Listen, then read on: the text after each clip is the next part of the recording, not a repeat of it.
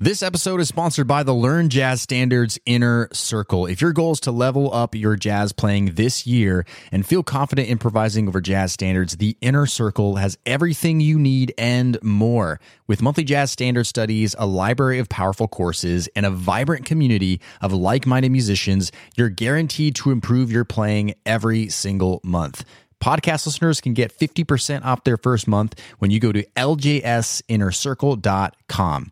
That's ljsinnercircle.com or find the link in the show notes. Now, on to today's episode.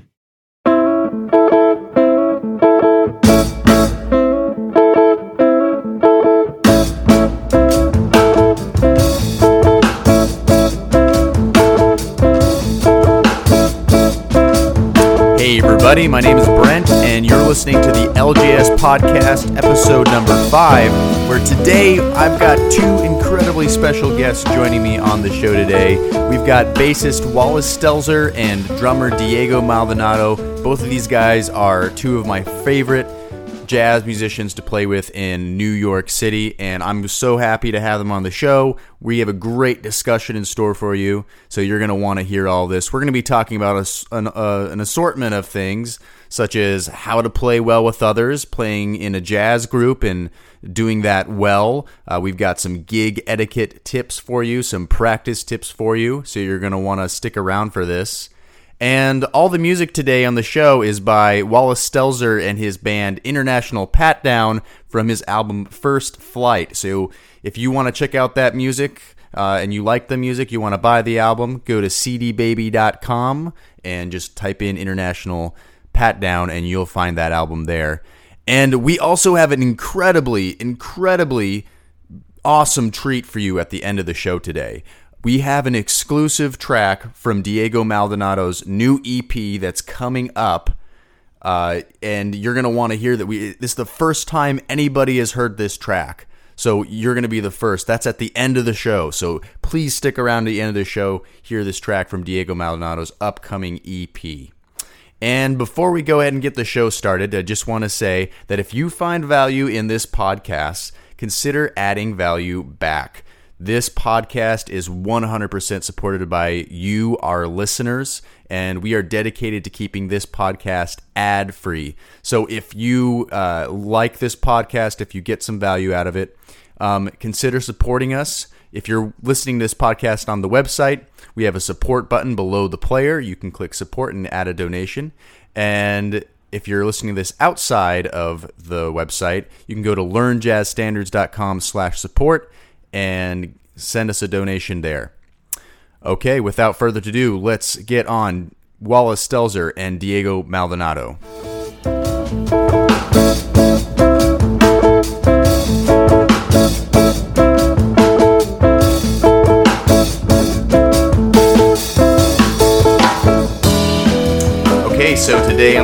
I got special guest drummer Diego Maldonado and bassist Wallace Stelzer. Thanks for being on the show, guys.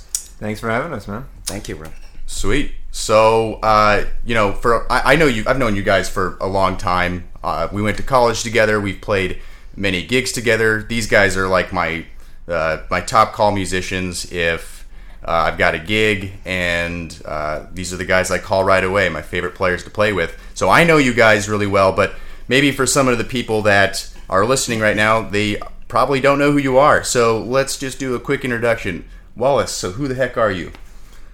Well, like you said, I'm a bass player. I grew up in Houston, Texas, and uh, moved to New York to go to the City College of New York and study with John Patitucci.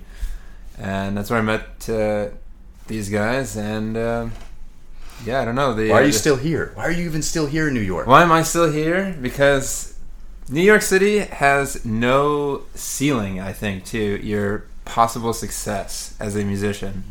Um, that's really it. Because I think actually Houston and a lot of other places around the world have a fantastic uh, jazz scene or music scene in general. Um, but New York, I think you have the most opportunities to actually succeed or, uh, you know, get to where you want to be with your career. Cool. Good answer. What about you, Diego? Um, well, I'm a well, uh, I'm a drummer. Um, I come from Venezuela. Um, I moved to New York City maybe uh, seven years ago, I guess. Um, also to study at City College of uh, New York. I studied there with uh, Adam Cruz and uh, Kendrick Scott and Mark Ferber. And uh, Heavy names. yeah, that's a great. Was a amazing uh, experience. Uh, and uh, I graduated almost two years ago now, and since then I've been uh, just uh, playing gigs around the city, working as a freelance jazz drummer. I thought it'd be great to have you guys on the show today because we can talk about uh, I think something that a lot of people wonder about, especially if they spend you know a lot of time in the practice room by themselves, and the- you know you don't get out to play gigs as often, or uh, you know you you don't get out to play jam sessions as often.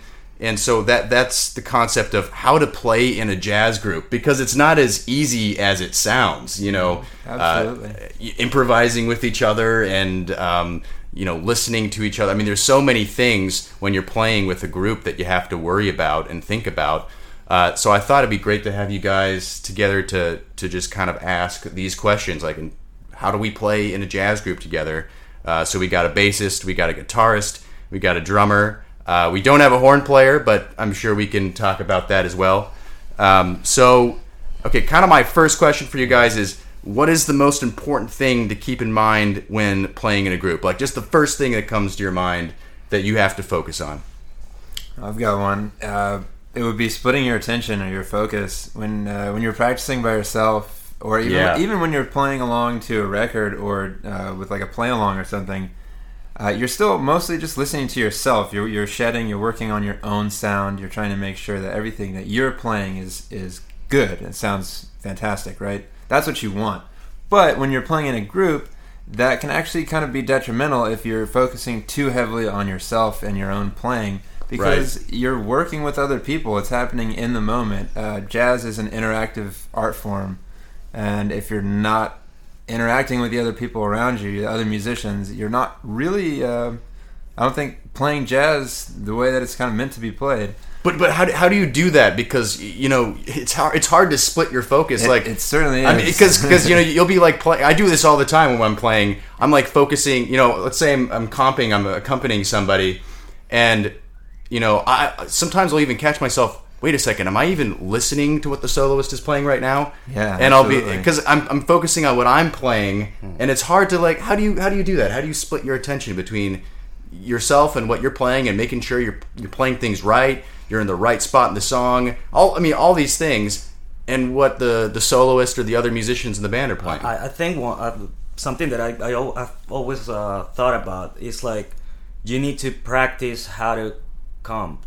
You need to practice how to play with other musicians. In your practice room, you have to put yourself in that situation and imagine that you're playing with uh, with with some, someone else. Because at the end, what you want to do is uh, play something that is gonna make the music in general sound better, the band sound better, and uh, Yeah. and at least for me as a drummer, I have to like for drummers we are comping 98% of the time we're playing on the Yeah. band. Yes. So it's important for us at least to spend the same amount of time practicing how to comp and how to play with somebody else, how to to have a solid uh, tempo and groove and so I think the best way to to be comfortable playing with the band is practicing and putting yourself in that situation in the practice room and spend the same amount of time you know just playing groove just comping playing with uh, playing along with records or with uh, play play along tracks or or even with the metronome but just be uh, um, just make sure that you're expending that amount of, of time practicing how to comp how to play with somebody else. I think that's very important. Yeah, I think uh, for for bass and and for uh, I think actually other like rhythm section instruments like harmonic that have a harmonic role. A big part of it is trying to pay attention to the harmony that the other people are playing. So I'll, I'll talk about it from a bass player perspective. Um, you you do want to have you do want to be focusing on what you're playing because you know at the end of the day if you are not playing something uh, well then that's a problem. So you do definitely want to have like your own sound put together, but um, you also want to I, I, the way I kind of do it is listen for little cues, and so I, when I'm like listening for a band, it's not that I'm necessarily trying to focus on every single thing that's being played at once, but I'm trying to listen for little rhythmic phrases, uh, cues from the drummer or from Ooh. the other player, Yeah. and and I'm trying to listen for like particularly altered chords, like colorful chords uh, that I can like realize pretty quickly, and then try and incorporate that incorporate that into like the bass line that I'm playing. So, for example, like there's, uh, I think with the bass and the drums and uh, the guitar and the piano as well. Uh, in jazz, like when you're playing a swing song, uh, which is you know most of the time I'd say, Yeah, I mean, like I don't know, like 65, 8, 75 percent of the time. I Yeah. mean, traditionally, anyways. But well, I I have another thought about about like playing uh, on a on a bandstand. Is uh because music is a language and it should be as natural as just having a conversation with friends. And uh, so you have to spend time learning the language. If if you're playing jazz if you're playing rock or Right. whatever any style. Any style is like a different language. I I I've always uh, seen music like that. Like and in maybe my case that uh, I come from uh, the, the, the, another country and I had to learn how to speak English. Uh, I speak Spanish and English, and for me, the process how to learn uh, English and be comfortable to having a conversation. I come here and and and and being on a, on a podcast with with my friends and talk uh, fluent in English was. Uh, was kind of the same process for me to learn how to, to play jazz and be comfortable in the bandstand playing so the the for me the main reason the main thing that you have to focus on is on uh, learning the language and then you're gonna feel every, every time you're gonna feel more natural playing on a, on a bandstand Yeah, yeah. Yeah. That- that- that's that's probably I would say the key thing is learning the language, knowing what to listen for. Because Yeah. uh, if you don't even know what to listen for, you're you know you will be f- too focused on what you're actually doing. If you know what to listen for, like Wallace said, you know rhythmic cues from the drummer. Exactly, Uh. What you know is the piano player, guitar player playing an altered chord or not? You know, kn- knowing what that even sounds like, Mm-hmm. and knowing how to actually react to that situation. Um, and yet, you may not get everything. Like, you're not, right? you're Yeah, and you don't have to. Yeah. you, You don't, don't have, have to, to, get exactly. everything. you don't have to. Yeah, you're not going to get everything. You know, and it's kind of like we're talking with each other right now. Mm-hmm. I mean, you're not necessarily. You're also while I'm talking, thinking about what you're going to say back. right? Exactly. Absolutely. You know, so and, and also you have to respond right away, just like language. You know, Yeah. uh, there's this record uh, that I started listening to. It's it's a Wes Montgomery record, uh, "Smoking at the Half Notes" with the Wynton Kelly trio. a great record. Um, and there's this one part in the so uh, in in uh, Wynton Kelly's solo on "No Blues." You should check out this record. Uh, it's at some point in Wynton Kelly's solo, and Wes just decides to play this very dissonant, you know, rhythmic thing at the beginning of this chorus, and immediately Wynton Kelly just tags into it and starts playing that idea into his solo, and you're, it just blew my mind. Like, how did they do that? You know, but but these guys have been listening to this music so much, like they know what to listen for. They've been playing it. I mean, Yeah. so it's really just a language thing. So I would say that the the speech or like the language metaphor has certainly been uh, explored before, but it's just so uh, it's so accurate. Yeah, you know, yeah, You it's- kind of you can't get I mean, really get it's- away from it. Yeah, it's because because music is, is language. It is And a so, language. So and every time if you go deeper deeper into music, you realize that how how it, and it works just exactly like a language. And uh, and if you go and learn a, different language, you're gonna see how when when you go to a, a school to learn a new language. The way they broke, they, they break the language down to to so you can learn it. It's basically the same way we are breaking down music Right, to yeah. learn it. So so, I mean, I think that's that's the most important thing. Like you have to think about when when you're playing in a group. Like I'm able to. It's like if you want to go to Germany and you don't speak German, you're gonna have a really hard time communicating and and and doing stuff over there. So it's the same. If you don't, if you want to play jazz. You need to learn the, the jazz language, and then it's to be way more easy and natural for you to play in a band.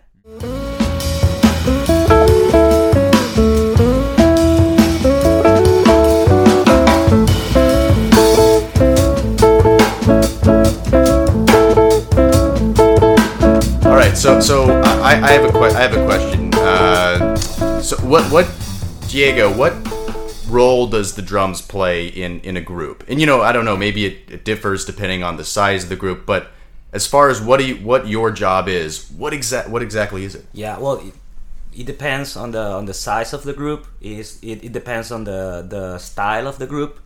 Uh, but now that, that since we're talking about jazz here, I would say uh, on a jazz setting, uh, I think well the first thing that you have to to to cover is uh, having a, a relaxed and and solid uh, time.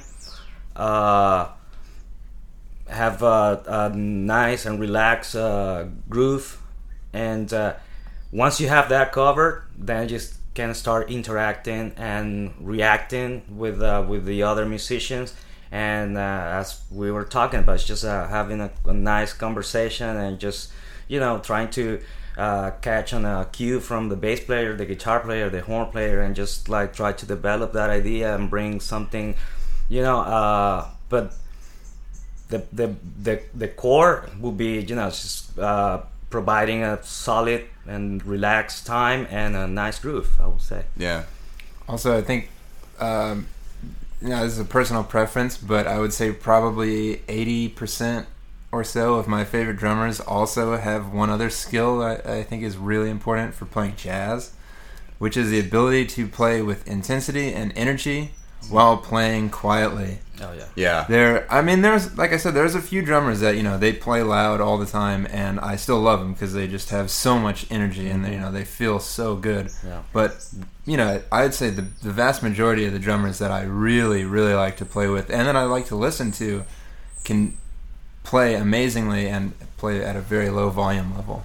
Right. Well, right, because you know a lot of people think that volume is like, you know, means more energy. That's not necessarily true. I mean, if you're able to play, you know, actually, I remember um, I was what this interview uh, with Jeff Hamilton.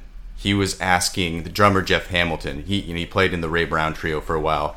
Uh, I think someone asked him at this master class, "What was your favorite song to play with Ray Brown?" And his answer was uh, "Little Darlin'," the the ballad. And um, he said it was the most energy he felt in the band when they were playing that ballad. But you know, he was he's on brushes the whole time. Um, so I, I yeah, agree. one thing is uh, intensity. You can be intense without being loud. Yeah. And uh, I think uh, a drummer uh, needs to provide that to the band. You know, like brings us, uh, uh, yeah, you know, those intense moments. I think most of the time are provided by by by obviously because we create a different kind of tension. So sometimes when you mix both, like if you have a horn solo and he's going super out and creating all these dissonance, some I mean I can't create rhythmic uh, uh, tension. And if you combine both, that's when you get those really intense moments in the a, a, a, on a performance. You know. Yeah. And I'd say as a bass player, I can get frustrated sometimes when you're playing with drummers that are just too loud.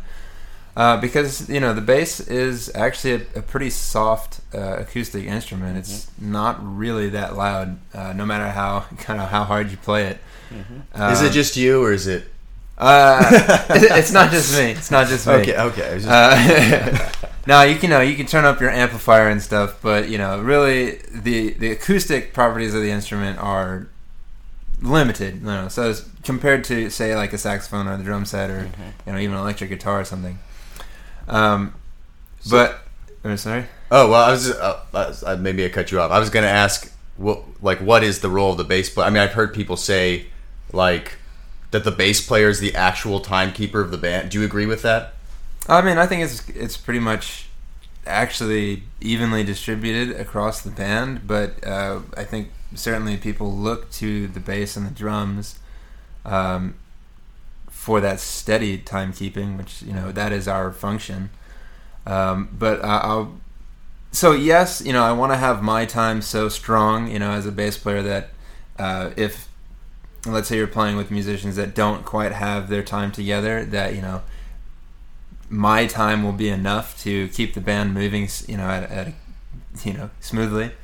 Yeah. But I I truly do believe that you know uh, uh, basically everybody playing, anybody who is playing, responsible. uh, is responsible equally for the time. Yeah. Oh, that's true. Um, what What about this? Uh, I think I, th- I think Diego mentioned this earlier uh, about accompanying as a drummer and how that's like the mostly of what you do. And I, and I would say you know as as a accompaniment like as a, a guitar player, and I think I can speak for piano players as well. That is a, a huge important thing that we do is accompany. And so, do you guys think that, like you said, how everybody's responsible for the rhythm? Is everybody responsible uh, as accompanists for the band at one point in time while, while everybody's playing? Does that make sense? I think so. I mean, we, we have to, right? I mean, where the the rhythm section is responsible for providing context for the, the, The melody and the soloist, right? So, yeah. So yeah, I think it's a, it's. I mean, it's a teamwork. You know. Uh, yeah, definitely teamwork. uh, yeah, yeah, but I would say yes. This is, a, this is everybody's responsibility to have to keep time and to create a, a nice uh, con- context for, for the for the soloist. Is everybody's responsibility. Yeah. Yeah, and I'd say you know you you have one element that's missing, and it, it you know you're kind of only as strong as your weakest link. Exactly. Uh, so So, what does that mean? You just vibe the weakest player? yeah, definitely Exactly. just vibe them as hard as possible. Yeah. uh, they'll definitely get they'll get better faster if you do it that way. or they'll leave? Or they'll yeah. Either way, it's a win-win. Exactly. It's a win-win. Um, just in case you think that was serious, uh, if you're on the website right now listening, you can look up in the search bar why vibing is bad for jazz. I think that's the name of the article. Uh, you can hear why you shouldn't listen to anything we're saying, basically, is what I'm trying to say. Um, okay, here, here's one biggest pet peeve playing in a group on the bandstand at a gig or jam session. Biggest pet peeve. Like, what annoys you the most?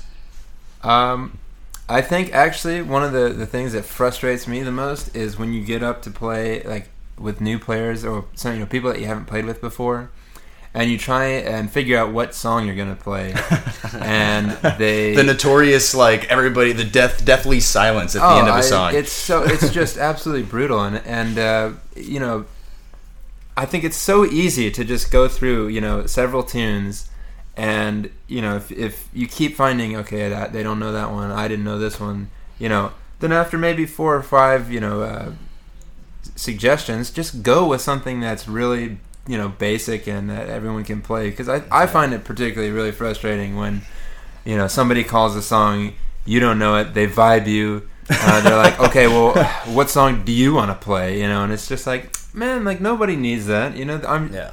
I'm sure each person here knows a hundred songs and i'm sure that 50 of them overlap between It's like, it's, everyone it's like here. it's like everybody has too big of an ego to play like Yeah. all of me or something, you know. But, Yeah. and it's like that's okay. I mean, if everybody knows the song, then that's perfect. And I also think you know what defines a good musician is being able to play, you know, create something new on a song every song, time. So exactly. I hear I hear that a lot. People are like, I hate that song. I hate that song. And maybe I've Yeah, even been ridiculous. uh, guilty Yeah. at one point in time. But you know, there's always something new to happen on the song, right? I mean, Yeah, Exactly. and particularly at jam sessions, because you know this isn't your gig. This isn't like you know a project you've put together. It's a jam session, so you know you've got to be more flexible. Right. Mm-hmm. It's like you go you go to a gig or jam session and, and like some guy calls twenty six two.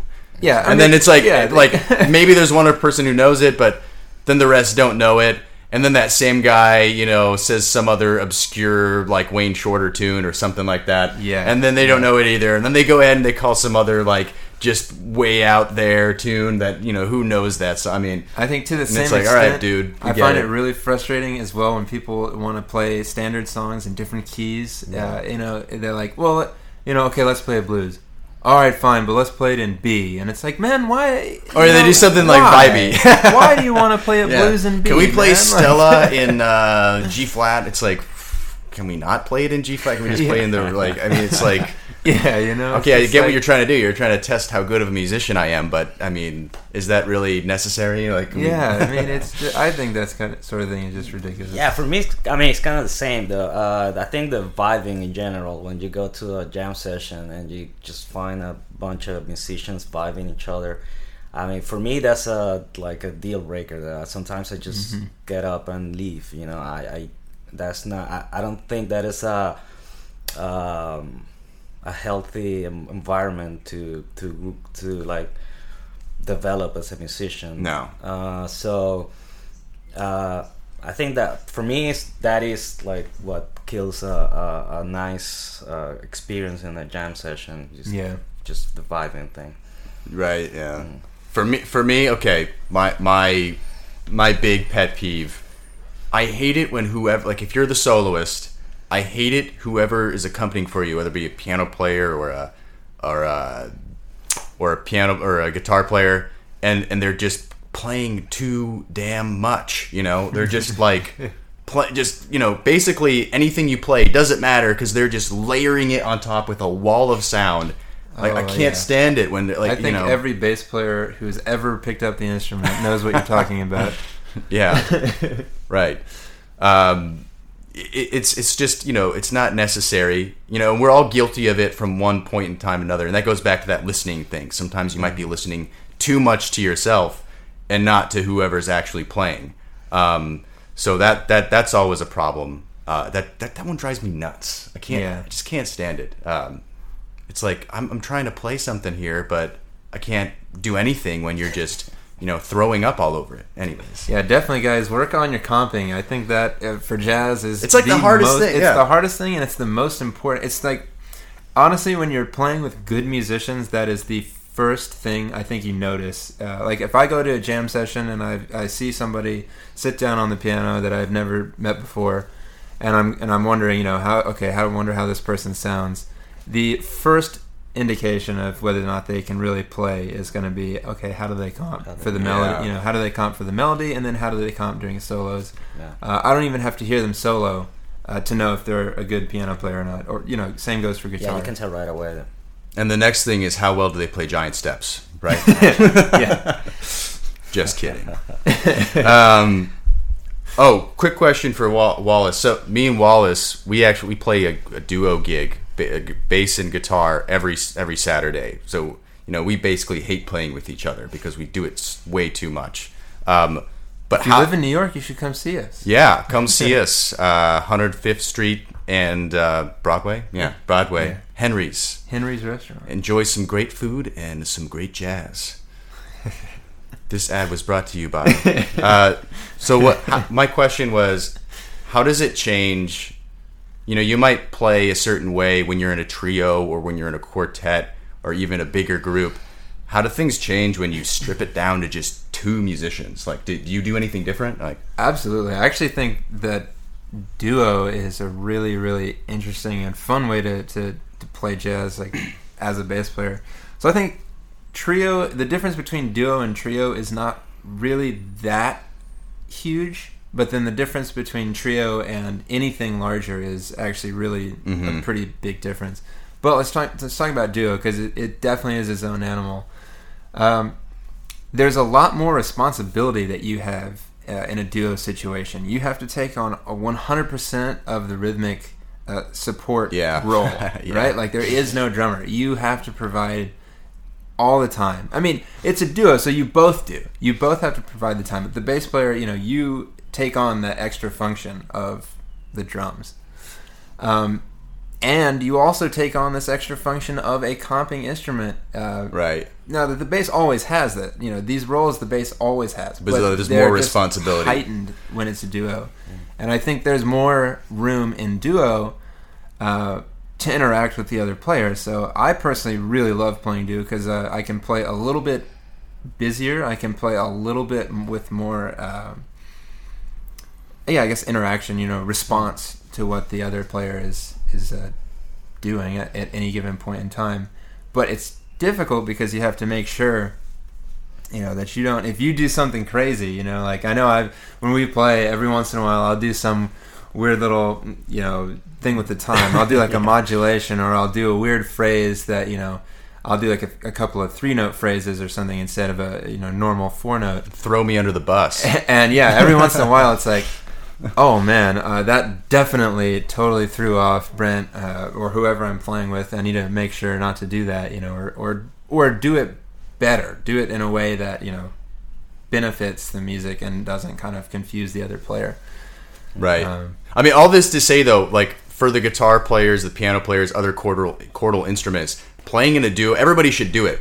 Uh, playing in a duo kind of a situation because, I mean, you can't just be relying on on the drums, which we all use as a crutch way too much, or even the bass player in this example. Like you have to know the time yourself. Yeah, uh, and you will find out very quickly if you don't, and if you should be practicing with the metronome a lot more often. Uh, I know for me, I many a time have, um, you know, come to the stark reality that that's something I need to be practicing because in a situation like that, it, you're naked. It's like you're exposed. Yeah. So now, one one quick tip I would give though for again these chordal instruments is don't feel like you have to you know clog up the music with a bunch of chords. You know that's a tendency is like oh there's it feels naked because there's no yeah, drums. you- actually, I agree. You don't you don't necessarily agree. need to be busier or you know I know a lot of guitar players. You know we only have so many fingers to play things. We're not like piano players, and we feel like oh we every single note I play in the melody has to be a chord.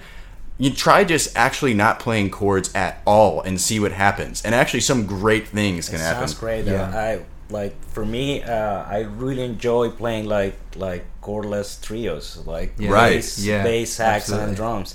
And, Oh, uh, yeah. and that like opens everything up, and uh, I really have fun every time I play Yeah, a me trio too. like that. Me Uh, too. And uh, and I imagine like a sax and bass duo. That would be super fun. Really fun. It is fun because you, you the harmonic role is opened up. So you have because there is no comping instrument, and like what Brent was saying, if you play a, a chordal instrument, yeah, don't just feel like you have to play chords all the time because uh, you can play your you know single lines as much as you want.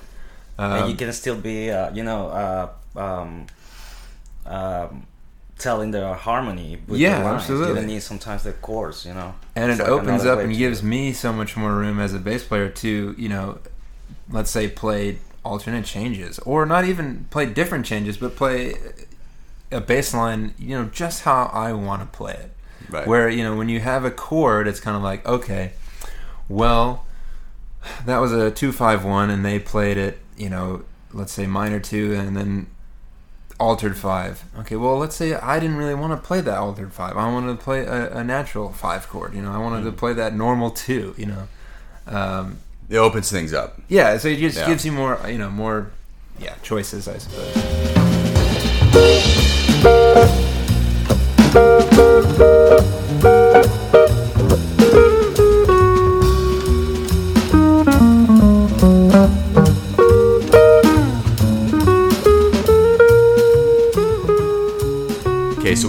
just talked a lot about how to actually play in a jazz group, you know, whatever the scenario may be. Uh, what about gig etiquette, like wh- like the actual job side of it? Um, is there any like particular behavior you think is appropriate or inappropriate on the bandstand? be on time yeah well that's that's important uh, What did you say, Wallace? You say be on time? I said I said be on time. That is the thing I struggle with the absolute most. Uh, right. moving to New York, that was the biggest challenge for me. Was making sure I was at a gig uh, early enough to get set up and not make my uh, band members uh, freak out and have a heart attack. I was going to Send you like ten texts in like five, like five minutes, So one minute. that that is, uh, I think, rule number one: be on time. yeah uh, dress properly that's important thing and even more here in new york city sometimes you get to play in a lot of like really fancy clubs or or or, or parties and uh, you have to have a, a nice suit and a nice tie and be ready to use it Yeah. it. Yeah, Yeah, yeah. Like, don't show up to uh, a cocktail hour in a white T-shirt with jeans. You know, like th- that's just you, you're gonna lose the gig for the rest of everybody else if you do that. And listen, we all we all know people that have done that before, Oh, yeah. so it's not like it's an unheard of thing. Um, I here's here's a good one for all the musicians is you know handle your liquor. You know, I feel like I mean I, know, I know so many music like because it's an interesting job. We get to drink on the job. You know, pretty much every gig I've ever played, you know, you usually get at least a couple drinks, on the house. You know, um, actually, okay, I got a, I got a really funny story. I have to share this story. Um, I may have told you guys this story before, but everybody listening doesn't know this story. Um, I was playing this gig in Seattle once, and it was a late night gig at this bar, and um, it was a crazy busy bar and, and all this stuff. Anyways, the bass player, and by the way, all my Seattle friends who are listening, you do not know these people. Don't worry, I'm not talking about you. Um, uh, the bass player showed up, you know, incredibly late. You know, oh no, yeah, okay, 15 minutes late. I would consider that incredibly late. He showed up 15 minutes late, and he kind of waltzes in. He's like, you know, we're like, oh, you know, getting ready to play, but it's everybody seems pretty relaxed. I guess people out there out west are more relaxed than us East Coasters. Anyways. Uh, so he's like, oh, let me grab a couple of drinks at the bar really quick. So he goes to the bar, gets a couple shots of whiskey, uh, comes up onto the bandstand, yeah, first set goes pretty well. Uh, then we had a break. Uh, we all went and got some drinks, stuff like that. At one point in the gig, I'm looking back at the bass player, and he's like, his eyes are half closed. He's leaning up against the wall, mindlessly plucking his strings, like just wasted on the gig. Um, I, I guess it worked for the situation because everybody in the bar was sufficiently drunk as well, it seemed, and cheering at a jazz show of all shows. People were cheering loudly. it was it was bizarre. It was a bizarre night. Uh, needless to say, you know, watch your liquor. You know, be responsible. Drink. You know, have a few drinks. Whatever, Yeah. whatever's good for you, but don't drink too much. It's just really unprofessional. Yeah, in fact, I've actually I used to have this this regular gig in Houston that uh, was at a pretty nice restaurant, and we would get uh, so the band had basically had a a tab, I suppose, that uh, we uh, could use to purchase drinks and food, and unfortunately, some they I think they had music two or three nights a week, and so one of the guys at one of the other nights um, apparently had a real bad experience there got way too drunk and caused uh, some trouble for the restaurant, Oh, and so they decided to take away the whole tab altogether for Oh. all the bands. So you that's know, just that's a drag. don't do that. Don't be that guy. you know, let us all just drink responsibly, enjoy ourselves. Drink after the gig.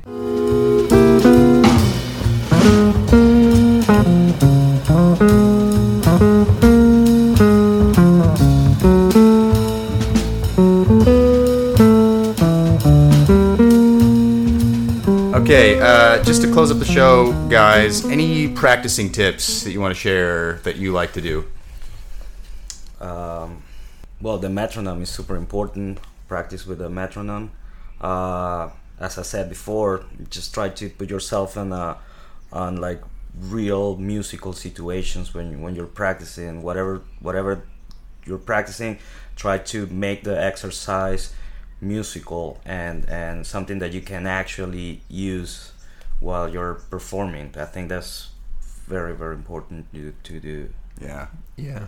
Uh, I guess for me, I'd rather give advice on more how to practice than what to practice. Um, because I think with practicing, the, the kind of the two biggest factors to consider are, you know, consistency and quality of, of practice. So what that means for me is is um, I try and practice every day, and when I do, I'm not so much interested in trying to practice, you know, five hours a day like that. It, it- let's be honest, you you can't do that and make a living. You know, you don't have that kind of time usually.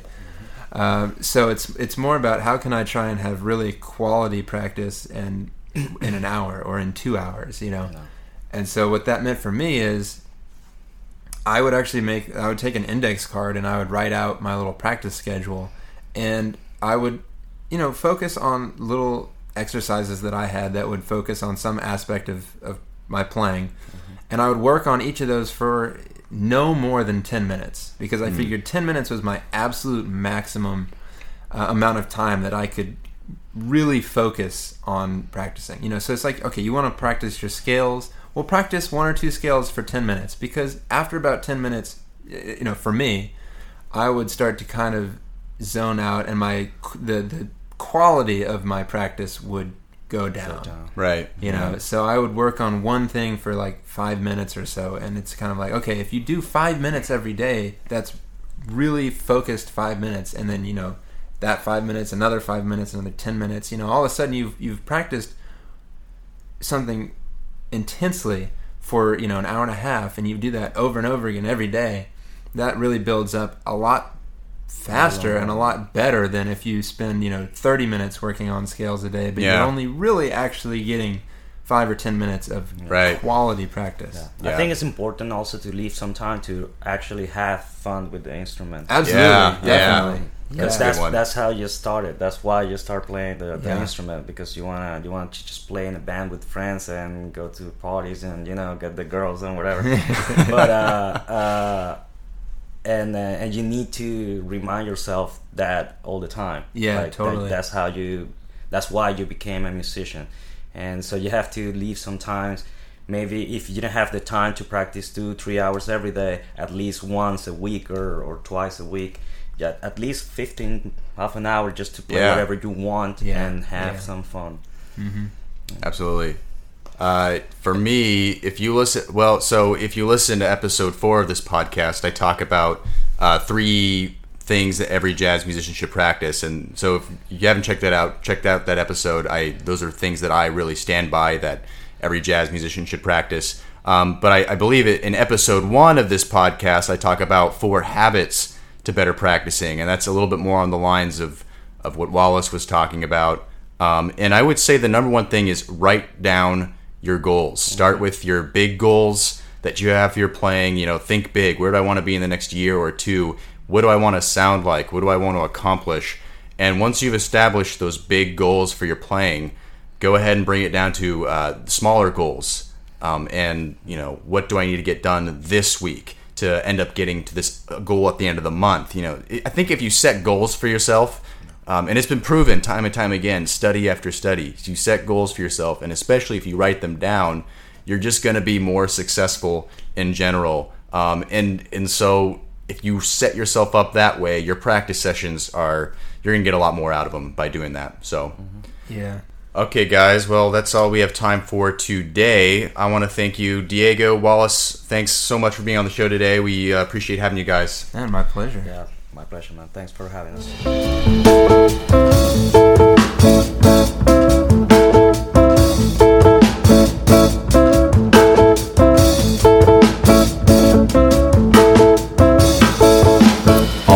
Right, that's all for our show today. We want to thank you so much for joining us and tuning in.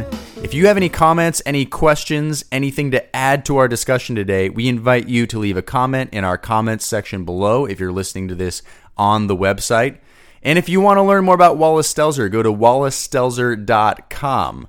Or if you want to learn more about Diego Maldonado, go to diegothedrummer.com. Be sure to sign up for his newsletter there to get notified when his new EP is coming out. Also, for you drummers, I hear rumor that he's coming out with his vlog soon. So be sure to get connected with that to get all kinds of lessons and tips from him. And remember that if you enjoyed today's show, you got some value out of it, consider supporting us by clicking the support button below if you're listening to this on the website. If you're not, go to learnjazzstandards.com slash support and help us out there. We're going to be coming out with episode number six of the LJS podcast next week. But before we leave, like I promised, we have a very special treat for you. This is a never heard before track. You're the first ones to hear it from Diego Maldonado's upcoming EP. This song is called In This Complicated Thing. Listen in.